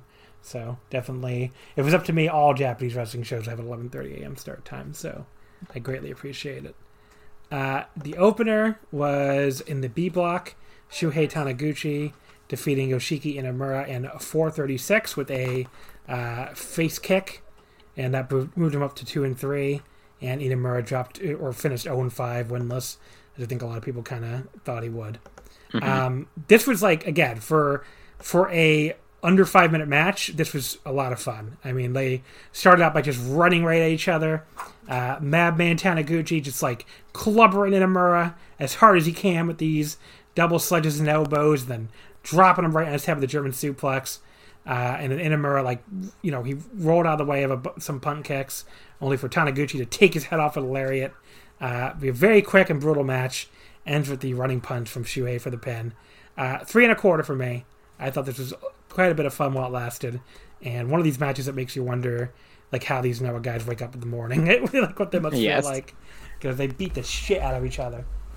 Yeah, I, I went three stars on. I think this is definitely the type of match that I want to see more on. You not only Noah shows, but tournament shows in general in you know Japan. Just because I think having these super short, like either whatever you call them, sprints or even just like short matches or squashes, I think they really do add a. They make the other matches stand out a lot, and I don't think that the the main events and like the big matches on this show, I don't think they hit as hard if the top first two matches aren't like five minutes long. Yeah, that's that's fair. Match two: Manabu Soya in the A block defeating Kazushi Sakuraba in 5:57. Uh, so Sakuraba drops to two and three, and Soya goes to two and three. Uh, this was another short match, but like even more fun than the opener. You know, it's Sakuraba's grappling versus the the big meat boy Soya.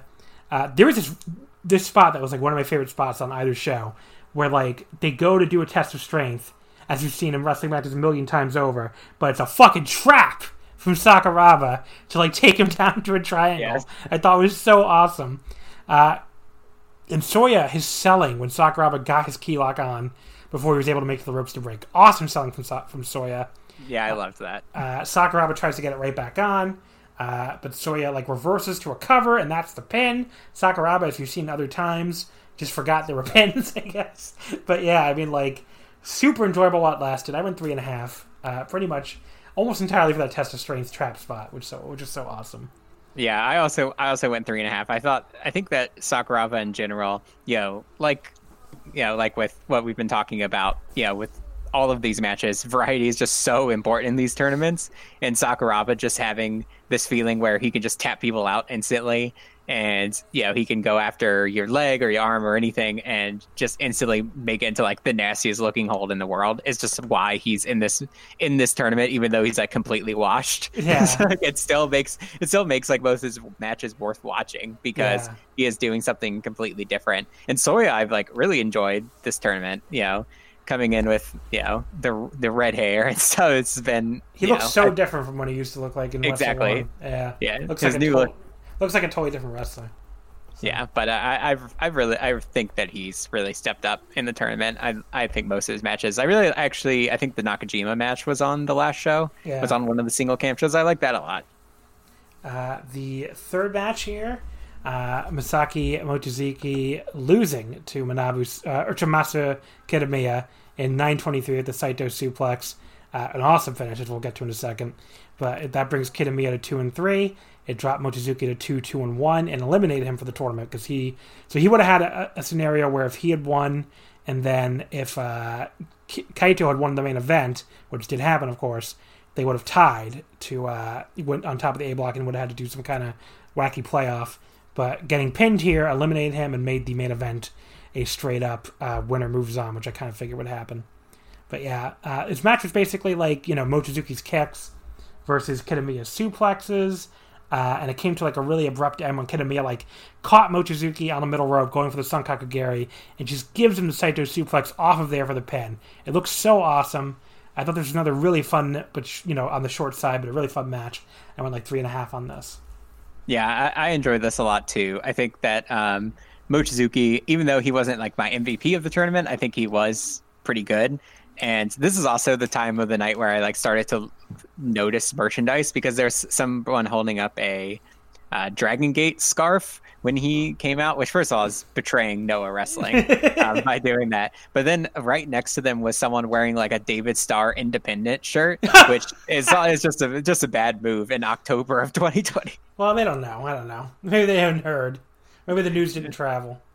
I mean, I've heard that like a ton of Japanese fans have no idea what the fuck people were talking about when it comes to Ospreay. I can only imagine how hard it must be to like parse this with like your, you know, like maybe low level English slash relying on an auto translator to figure out what the fuck people are talking about. Yeah. Well, it makes me afraid. Like, what do I not know about Japanese wrestlers? Is, Exactly. like Tadasuke texting minors or something. Like, if anything could happen. The only it, like what's it called? Jim Breakthrough that guy from uh fucking Heat Up.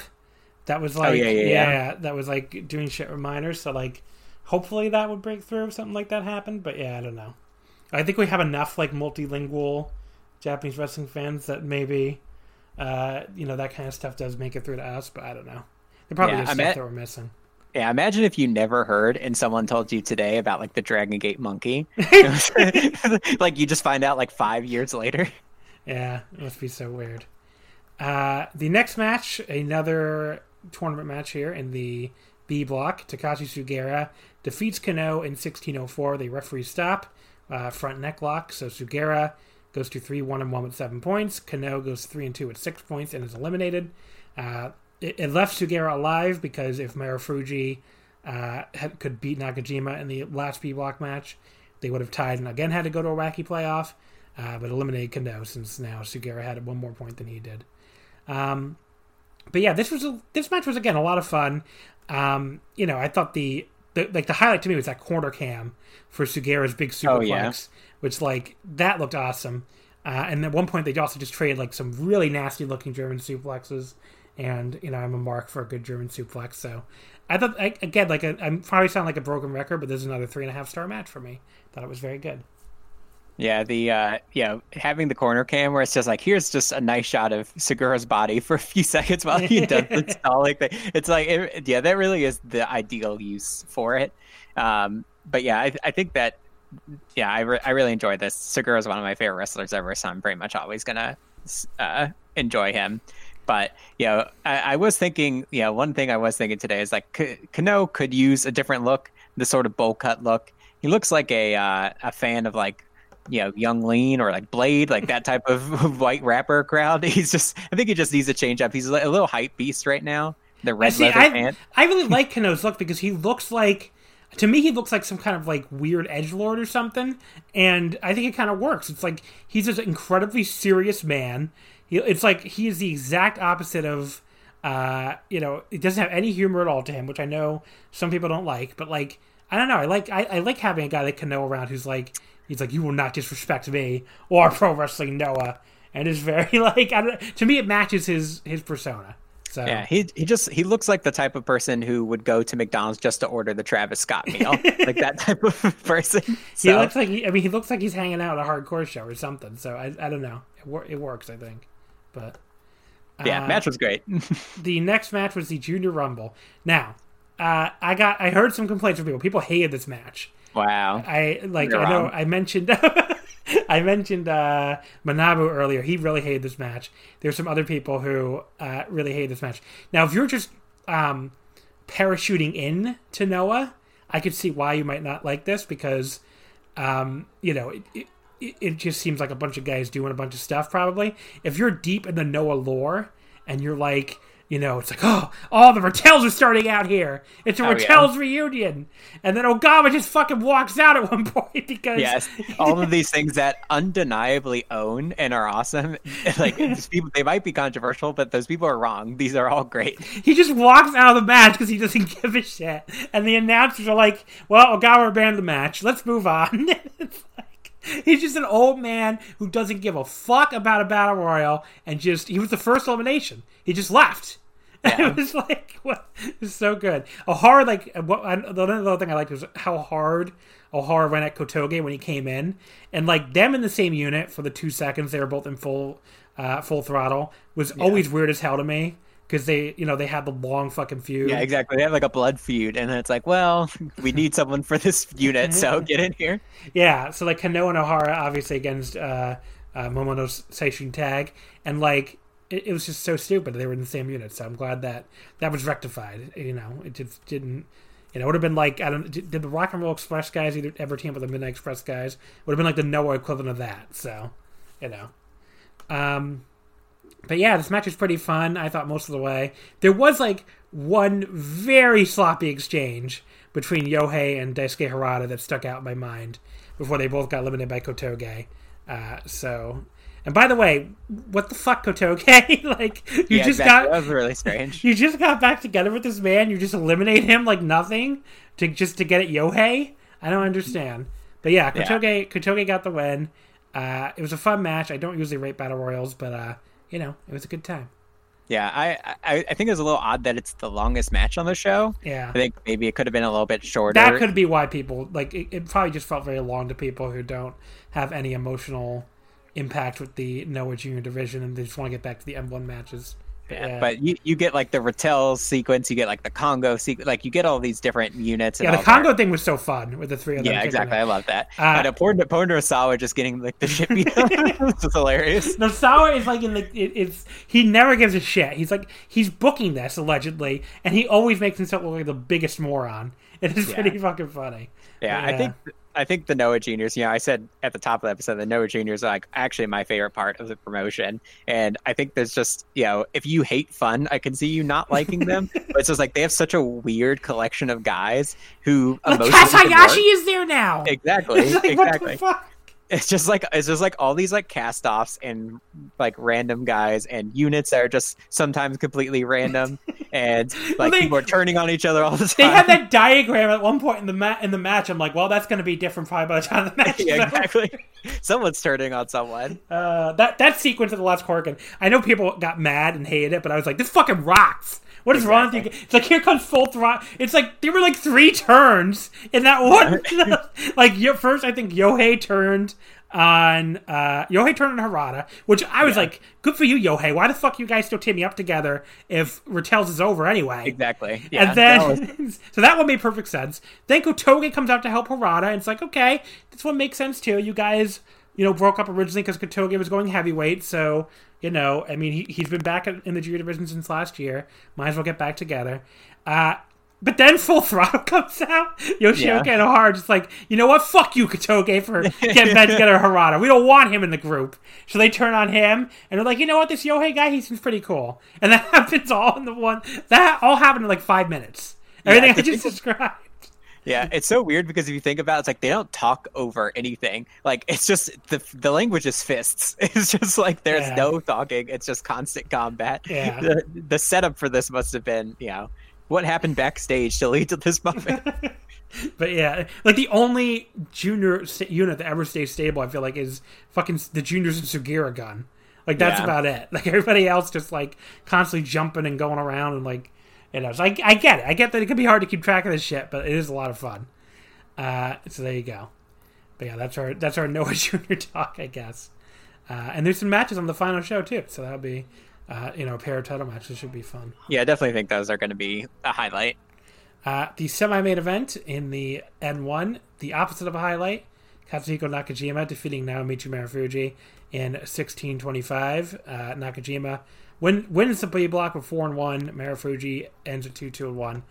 I don't know, man. Uh, I just can't deal with these Marufuji matches anymore. He's just, Uh, uh, listen, this is this, you sound like me talking, you know, throughout his entire career. I used to like him, but like he just doesn't give a fuck anymore. I mean, like you're in the semi-main event, a match to decide the B block in the tournament, and it's like uh, With the guy you've worked, you know, guy you've worked before. yeah, you and it's like let's you- let's do like ten minutes of slow motion arm work. Why not? And then Nakajima like repeatedly doing his fucking corner choke thing. Sure didn't pick up the pace either, so he's not off the hook here either. But yeah, I I think that it's it's just not the type right type of match, and I think you know when I saw when I like opened up the a Beamo player and saw that it was like on the shorter side, I was like, oh, that's probably yeah, fifteen minute match. Like that sounds pretty like a, a great choice for this type of match. Like maybe they'll just do a sprint, maybe not Nakajima will just kick him really hard and they'll be over, and then to work like this super methodical, like weirdly paced match where Marufuji does like nothing. You know, yeah. it's it, was, it just did, didn't seem like a great choice. I I will say the one thing that I um you know I liked is that Nakajima was working under a little bit, especially early on. Uh, which he's been working sort of like over a lot of people Yeah. this tournament, just like kicking the shit out of people. I mean, Um, I didn't think the match was horrible. I mean, I get two and three quarters, but like, you know, 'cause it was pretty much all for the sequence where, Mar- where Nakajima like ducked all of Marufuji's signature kicks and then like answered with this awesome spinning Uranage. That woke me up a little bit. And the end where he just finally kicked Marufuji's ass and finished him off clean was pretty damn good. But like that was it though. Like those are the highlights of a otherwise very boring match. So that that kept it from being like I don't know, like below two and a half for me. But like that's about it. So. Yeah, if this wasn't Nakajima, this would be like a one star match against like most opponents because Marufuji is just in total cruise control. Yeah, he just doesn't give a shit. Uh, the main event, Kaito Kiyomiya defeating Go Shiozaki in 2407. So Go finishes with 3 and 2 with 6 points, and Kaito wins the block at 3 1 and 1 for 7 points. Uh, he is the A block representative, as they say. Um, this was really good, but like just not up to the level of that January 4th match. I kind of figured it wouldn't be, especially with Go doing that whole arm storyline and like, you know, definitely played into those matches you would expect. Although not quite as much as I expected to. Yeah, I, I had that exact same note that I've expected the arm story to be like the focus of the match, and it's really only you know there's a few points where he's grabbing at the arm, but uh, you know towards the end of the match he's like hitting lariats and like it's Yeah. showing no effects. So it was a little strange. Yeah. Um, and there was like a weird sequence early on too where they struggled to get on the same page for a little bit, which you wouldn't really expect for these two. Especially like I said, after the I mean their match earlier this year is my number two match of the year so far. So, you know, this was not close to that level, but it was still pretty awesome. Um, you know, especially down the stretch where like Go is like doing these awesome standing lariats. Like there was one where he he like killed Kaito and Kaito kicked out like two point nine nine nine and it was a great fucking kick out because he like he he didn't do like a big dramatic kick out. He just like Yeah. barely rolled his shoulder His, like, off the mat. Yeah, his arm was like one inch off of the mat. That was awesome. It was awesome. I mean, we don't get enough of those kind of kickouts anymore. He still looked dead. The, the, the crowd even gasped. You know, they were like, ah, even though they're not supposed to. So I thought that was great. Um, but yeah, he Kaito finished him with a Tiger Suplex hold. Uh, I went four stars on it. I thought it was really good. Great main event, but, you know, not up to the level of their, you know, match of the year level match. He's, you know, Yeah. four and three quarter star match from January 4th. So Yeah, I also went four stars. I, you know, sometimes I forget how much we agree on stuff because of our feuds over the minute details of certain wrestling promotions. Um, but I think Kaito has just turned a corner. I think at this point you just have to talk about him like he's one of, you know, one of the best young guys in Japan because he's he's by someone who mile. By- who the fuck Yeah. is even close? Exactly. He just he, he did frustrate me a lot early in his career where I would like certain matches and then you know, it seemed like he could only work one type of match for a while where he could only get battered and then come up and for a last minute comeback. And now I think he's just a complete wrestler. You know, he definitely works over go for big portions of this match and it like totally works and it's totally believable. But he also like gets beat up super well too Yeah. and I think he's just yeah fully come into his own. And yeah, I think you could you know even though you could say his like title run was like maybe too early or something, I think it told one story, and now I think he's like ready for another story with the title again, or you know some sort of title chase, or you know you could do all sorts of things with him now, and I think he's just totally set up for the future. Yeah, I, I agree. I mean, like, I I can't remember if I gave this speech on a free show or a Patreon show, so that would obviously greatly uh, impact the number of people who heard it. But like, Kaito to me is like, like easily most improved wrestler. Like as far as like as the year goes, like just not that I didn't like him before. I I always liked him, but like you really just saw him like put it all together this year and like come together as like the complete package as an ace candidate. So you know, um, just he always had like like you said, always had the selling, but his offense is just way better now, so he can carry that portion of a match a lot better. And like his crowd connection and his charisma have just really developed really well this year. And like he just he's much more of like now it just feels like you know before his last his last title reign it's like well you see the potential and you get why they're doing this but he's not quite there yet this year it's just like okay he's the guy i mean that's it i mean like there is Yeah. nothing missing in this package at this point so you know um definitely i mean he's you know he's had a um a match of the year level match for me at least so i don't know what you gave that go Yeah, I, I I was I went four and a half on that. I I really liked it. Yeah, so like just a a top level match of the year level match for me. And you know, I mean not that not taking away from Go Shiozaki anyway, It's been good forever. But like, you know, that that was definitely like a, a coming out party for Kaito. And he's had plenty of other great matches this year, so uh, and this was another one. Uh, but yeah, there you go. The N one. Overall, I'd, I'd say this was like a one of those shows it's hard to talk about as a podcaster because it's like a very good show that you could also maybe argue under delivered a little bit. Like I thought maybe I was expecting a little more out of uh, definitely out of Marufuji Nakajima, although expecting anything out of a Marufuji match at this point uh, is a problem. But maybe like I'm a little disappointed that like one of the other undercard matches didn't quite get to like the four star level or whatever. A lot, a lot of them were really quick, so you know it just didn't happen. And maybe you Yeah. could say the main event was even a little. I mean, the main event was one of those weird four star matches that was a little disappointing. Maybe. Yeah, But- the the junior rumble that that met expectations though. There you go. no, yeah, I, I think that uh you know it, I think it did its job though because it did make me really excited for that the, for the next show. Yeah. I mean, I think the post match was really cool. You know, Yeah, get, giving Nakajima. Kaito this mo- Yeah, Yeah, Nakajima comes out. Yeah. Making fun of Go, and then like I, I, just I think I you know when you're just into all these storylines and you know Nakajima just like has all these interesting feuds and Kaito has interesting places to go and you know everything just feels to be building to you know the right place at the right time. I think that you know this type of show that necessarily doesn't really have a lot of match of the year contenders or anything. It's a lot more forgivable because it just sets up hopefully what will be a great show. Exactly. Yeah. I mean, it's definitely you know still it, one of these shows where at the end of the night I still really enjoy myself. So, you know, even if it didn't have, like you said, like match of the year level stuff. So, the final standings, I already gave a lot of them throughout the show, but let's just go over them real quick. Uh, Kiyomiya wins the A block at 3 1 and 1, uh, 7 points. Go Shiozaki finishes second at 3 and 2. Uh, Mochizuki finishes third at 2 2 and 1. And then you have a three way tie for last with Soya, Kitamiya, and Sakuraba all at 2 and 3. The B block, Nakajima wins it at 4 and 1. Sugiura finishes in second at three one and one. Then you have Kenoh in third at three and two, Marufuji in fourth at two two and one, Taniguchi in fifth at two and three, and poor Inamura zero and five in last place. Uh, my top ten matches of the N one.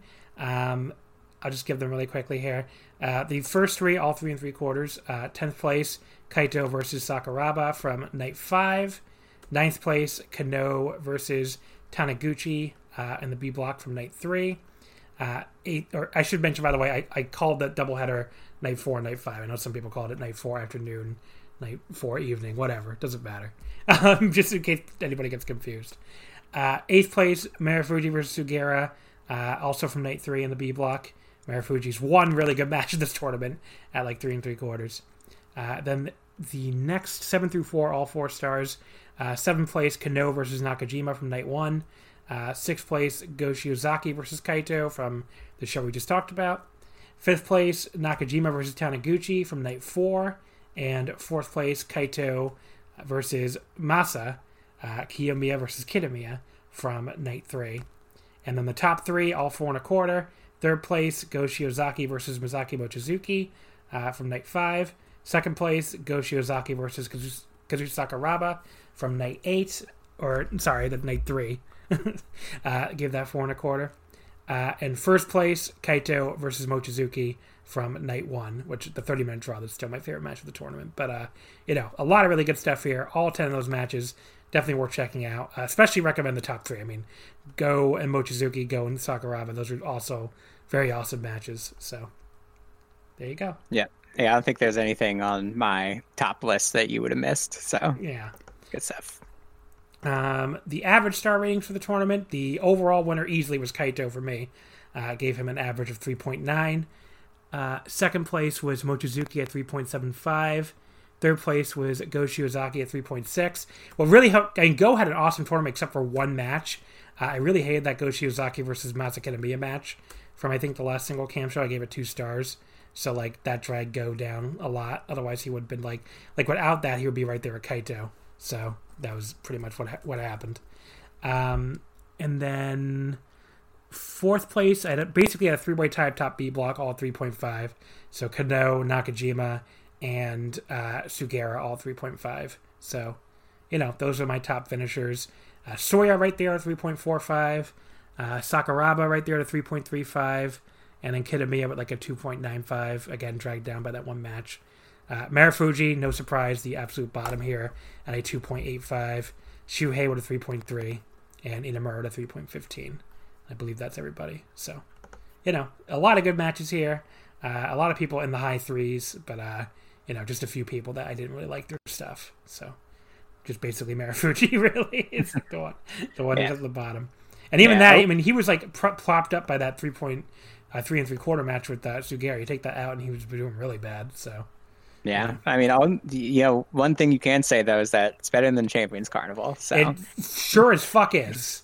I mean, Jesus. Uh, anyway, so the N1 finals uh, is on October 11th, so next Sunday. We're talking about it right here again on the free Omakase. Uh, so you get to hear that even if you're a uh, freeloader, as the term goes, I believe. Uh, the opener here is a six man tag. Hajime Ohara, Seiki Yoshioka, and Yohei of Full Throttle taking on uh, Kinya Okada, Seiya Morihashi, and Junta Miyawaki. The match two, Akitoshi Saito and Masao Inoue taking on Tadasuke and Nio. Uh, well, that should be something.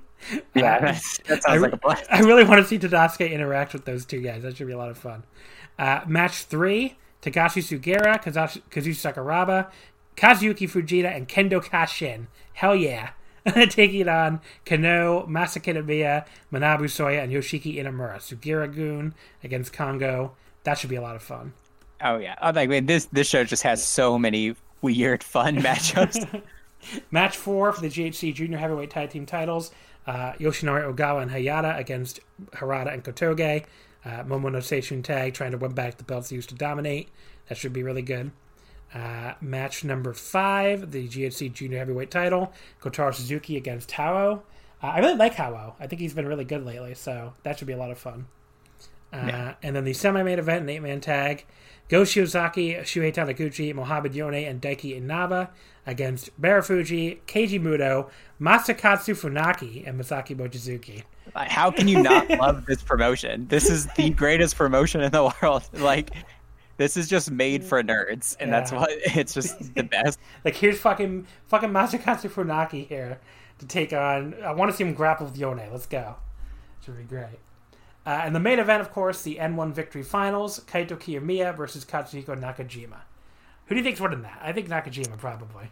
I do, you know, I like I said, I, I do think that it, you know, Kaito is totally ready for another title run, but I agree that it probably makes more sense for Nakajima to win here yeah. and go on and win the title, and then you can build to something down the line with them. And I personally like Nakajima is probably my if I had to pick like my single favorite wrestler in Noah, and I would love for him to get like another run and be able to really, yeah, have a nice run on top as like yeah with this heel persona. Yeah.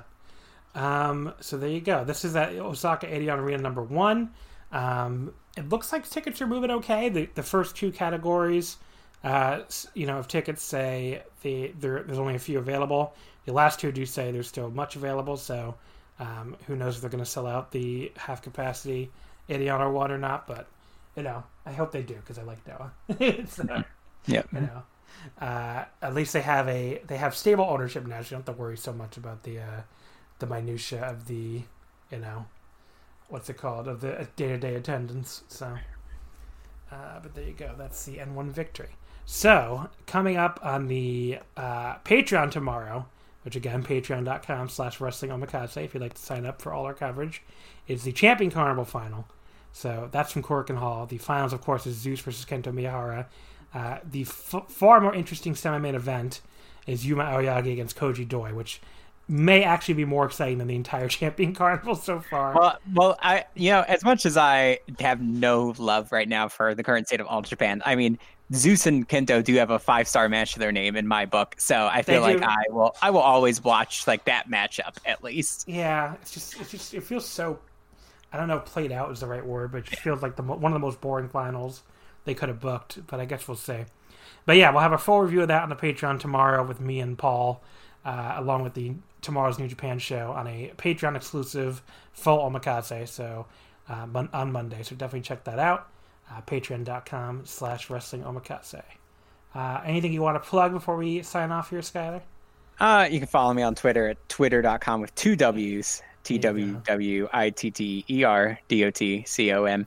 Um, you know, outside of that, I mean, I'm sure if you follow me, you'll just get mad at me. But yeah, there, I, I will probably be on Omakase again at some point. You know, John did tell me behind the scenes, off mic, that he's like, you got to be on every Patreon episode now. wants to bring me into the fold. I'm the unofficial co-host. Um, you know, so who knows? Maybe I'll be on again later. And also, you know, I always try to plug some something someone else is doing.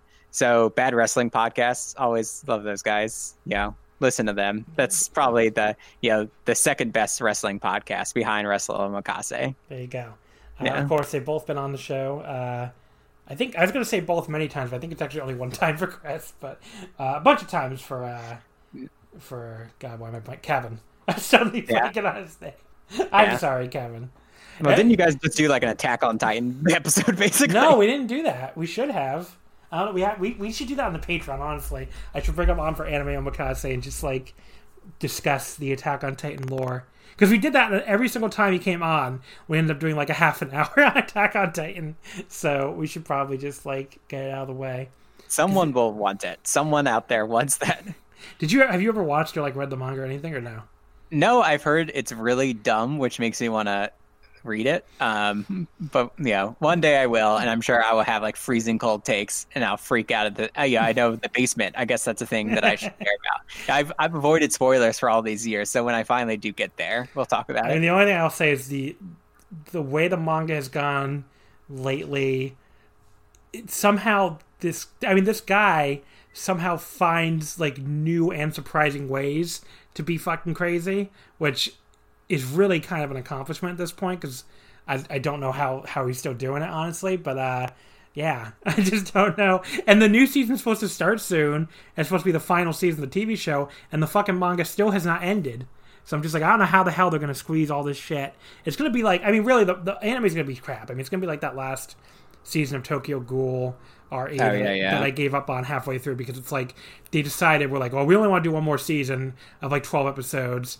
So even though we have like I don't know, like hundred chapters of the manga left because they did the first season of Tokyo Ghoul or a uh, like like a normal paced you know anime with a Yeah. normal amount of manga chapters, but they just decided they want to wrap it up in one more season. So like the episodes are like you know it's like the it's like Vince Russo booking an anime where it's like you know 500 things are happening every two minutes and it's like well this is just not watchable so I'm gonna stop watching now. Uh, but yeah, Yeah.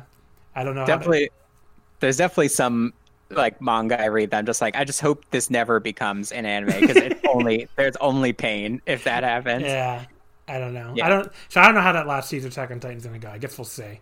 But uh, you know, I think I think we'll, I think it starts soon. I don't know. I don't remember, but I think it's either if it's it's either winter or spring coming up. It's definitely not airing now. I don't think. But uh, let me just look it up because I'm curious now. Attack on Titan new season. Uh, is it fall? What the fuck? Okay, this is great audio. Let me see. Yeah. Attack Uh, on Titan wait, season. wait, I'll, I'll, I'll fill dead space because if you need a manga recommendation, Dorohedoro, very, Okay. very good. It's about a guy with a lizard head and is really, uh, you know, muscular women uh, opponents, and there's demons involved and magic and sci-fi stuff. And it is there's one season of an anime that's on Netflix that's some 3D animation stuff, but uh, definitely highly recommend the manga. One of the best, uh, one of the best manga I've read of this century, and also uh, you know the mangaka is a woman, which is also you know something that's not super easy to find, especially with a manga like the mega hyped manga. So I need to, so I need I need to describe this. Okay, so I found the answer. It does it airs December seventh, so it's winter, uh, you know, winter whatever. It's probably going to be a two a split thing with ten and twelve. So where they say everything's like the last season, but they really mean you know it's it's going to air in two seasons at this point. But what the fuck is this website where I found this? So it's like Attack on Titan season four air date, and I look over at the side, and like one of the stories on the side that wants me to click on is Claudia Conway reveals her mother has COVID. I'm like, what? Is, what is it? What is the website that's serving uh, people who want to know the Attack on Titan season four release date and uh, Kellyanne Conway's COVID status? Like, what? Where is the crossover there? yeah, this sounds like my Twitter timeline. it's like, what the fuck? uh, there you go. So if you want to learn, go to hitc.com. If you want to learn all about uh, anime release dates and the COVID positive status of various Trump officials. And it's like a picture of this fucking this teenage girl. Like revealed, I guess with the video where she revealed her mom is COVID. yeah, the TikTok. It was a TikTok. That's Yes. awesome. She took to the Chinese airwaves to reveal uh, the TikTok. Do you know he he was he like his TikTok ban got turned down in court, right? That's what happened. oh, really? I, think, didn't know that. I yeah. think so. Um, yeah, extremely funny saga of just something that like I truly don't care about, but whatever the result is, it will be funny. So TikTok. TikTok. yeah, that's the type of wins that our society needs nowadays. Yeah. All right, there you go, folks. And what a better way to end that. So, And uh, now we're both gonna, yeah, John told me we're both gonna watch NXT Takeover, which apparently is on right now. is it? Um, yeah, Velveteen Dream and Kushida might be on. Yeah. I don't know. Yeah, Yeah, Velveteen Dream. There you go. Like when I saw I saw this tweet from some guy who was like, "I refuse to watch New Japan because of uh because of Will Ospreay." Uh, you know, because was getting and the oh okay, because you're getting mad at somebody who's like uh, the G1's better than Raw or SmackDown. He's like, well, I'll stick with Raw or SmackDown because they don't have Will Ospreay. And it's like, okay, you do Yeah. that, bu- you do that, buddy. WWE. Yeah. Also, I mean, Velveteen Dream putting up against someone who's like five six is already a little, it's a little suspect. Yeah, he's shown predilection for short people in the past. So uh, there you go. That's uh, that's the way to end with a pedophilia yeah, joke. on a Velveteen joke. Yeah. Uh, anyway, folks, thank you. yeah. Also, we also endorse the death of the Velveteen Dream. Yeah, We'll sneak this into the end here. there you go. Uh, thank you so much for listening, everybody. Uh, I want to again the Patreon, patreon.com slash wrestling omakase for upcoming uh, Champion Carnival and G1 coverage this week, Monday through Thursday. Lots of stuff coming up. Uh, you can, of course, also follow us on Twitter at Wrestle Omakase, Wrestling Wouldn't Fit. Thank you as always for listening, everybody, and we'll see you next time.